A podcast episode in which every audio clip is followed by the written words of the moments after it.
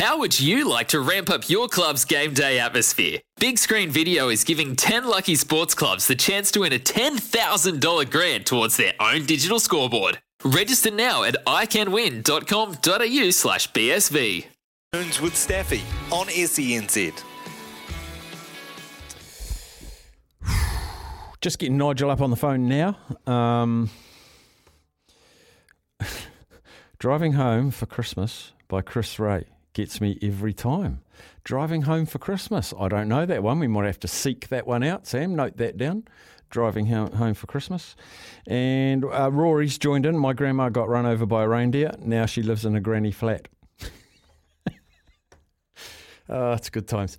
Uh, joining us now, let's go and talk some rugby. We have now netball with Grace Nweke in studio. Wonderful to have her in studio. But the great man, Nigel, what a gentleman he is. Nigel Yalden joins us now. G'day, Nige. Hey, Steph. Nice to chat, buddy. Long time. Yeah, long, long time. Um, let's kick off with what's been in the past. The, that Black Ferns. Um, I, we just had Grace Nweke in studio, and I asked her about her reaction to it, and she just just filled up with joy and emotion, and that's what it's done to New Zealand, hasn't it?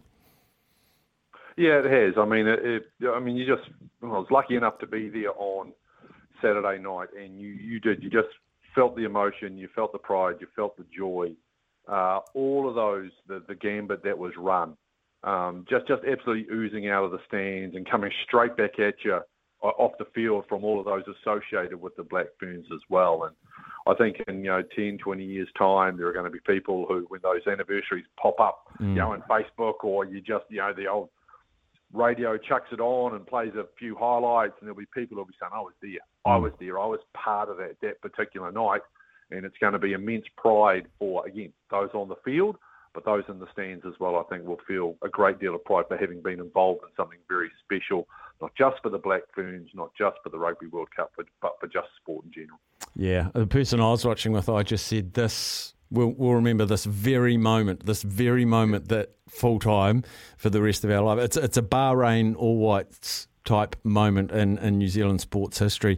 Uh, the All Blacks, what a muddling old season they've had. They've meandered their way through a few really good performances and too many not so good ones. In your mind, Nigel Yalden, you've been involved in this game a long, long time. The importance on this New Zealand England test, the last one of 2022. Well, I, I think it's the same. It's it's the same as any final test of the year for the All Blacks. They they want to finish with a win. Now, if they were to finish with a win, what would that be? Steph, help me out here. We're talking seven straight to finish off the season. Yeah, I we think started yeah. off, you know, very poorly with a, a Test series loss to Ireland, um, a, a, a significant loss to South Africa in South Africa, and then from from that they bounced back. But then there was the loss to Argentina since that time, though, while the the performances haven't been anywhere near as clinical as I think most New Zealanders and most rugby fans, and especially the All Blacks themselves, would have liked, they're getting the wins. And I don't think we could have said that about the team we saw in the first half of the season. Mm. I think they get into situations like the one they faced against Scotland. I think most people were going, well, here we go, now we're going to lose to Scotland for the first time. But they managed to get their way out of it. And I think that's what, if, if you're looking for positives – from the All Black season. They have figured out way, a way to win games that maybe in that first part of the season they may have actually lost.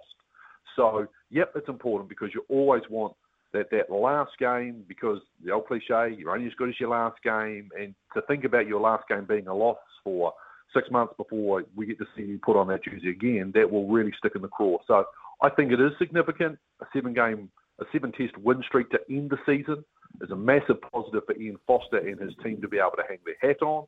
Uh, and they can go away and refresh and prepare for World Cup year. I think with a, I wouldn't say a massive amount of confidence, but enough knowledge to know that they can win these type of games. And remember, to get to a World Cup, you've got to win at least two decent ones in your pool play and then three big ones in a row.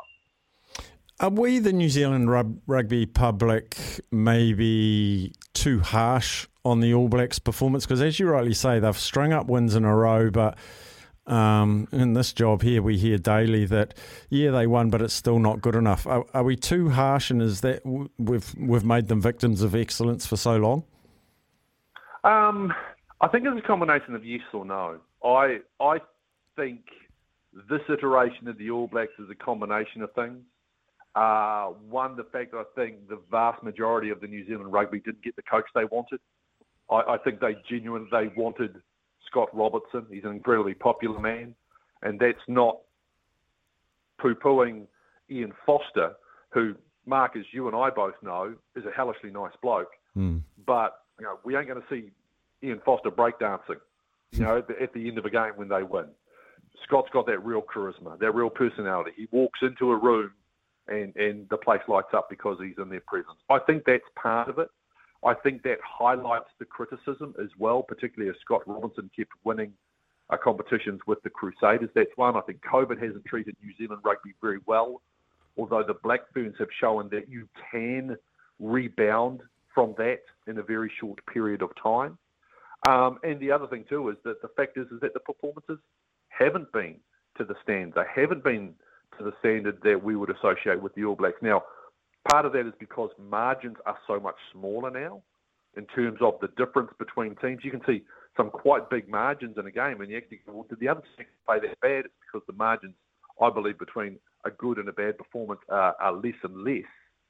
Um, and surprisingly, that means we haven't seen as many tight games as what I would have thought.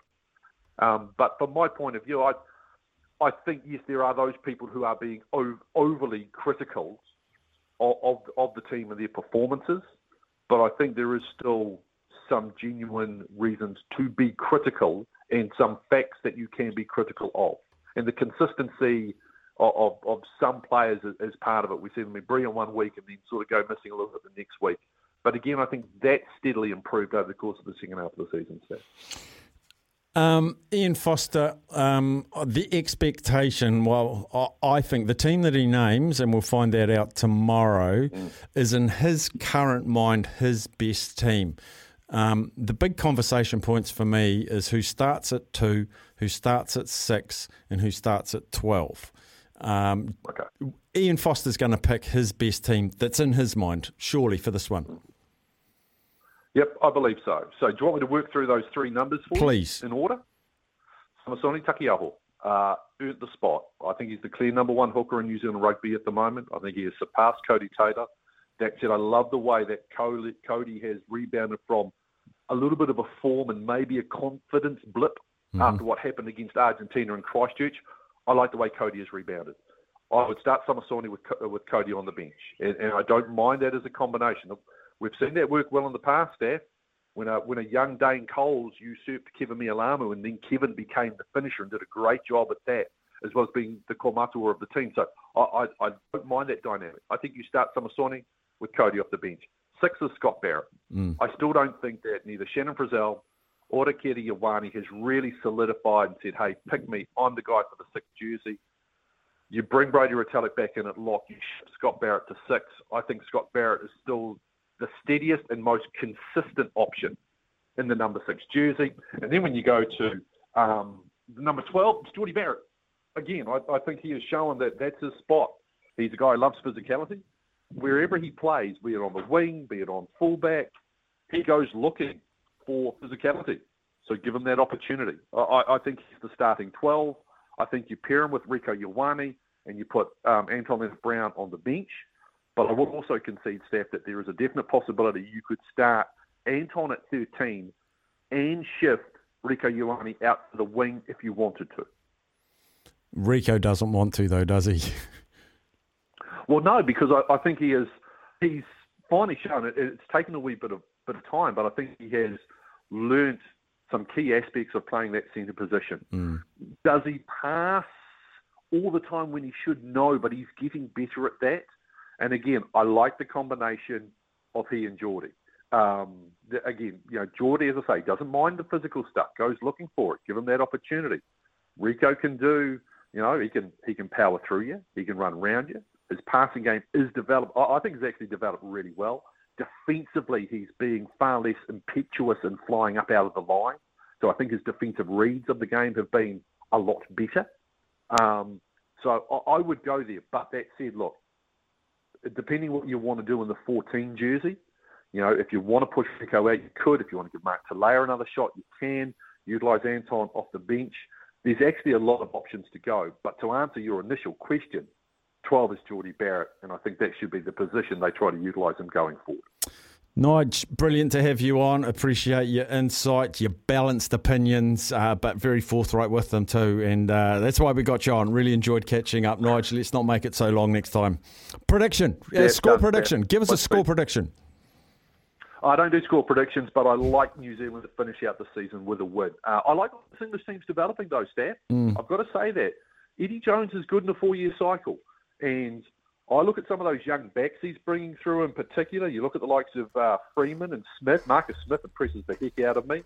Um, we haven't seen uh, Henry Arundell, which is a shame because of injury. He's a talent. He's he's sneakily added a lot of nice young parts to that established English group. I think Eddie's got this team tracking really nicely, building towards the World Cup next year.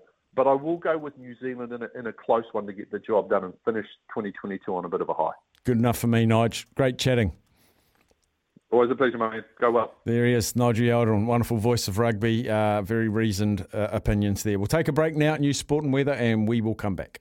When making the double chicken deluxe at Macca's, we wanted to improve on the perfect combo of tender Aussie chicken with cheese, tomato, and aioli. So, we doubled it.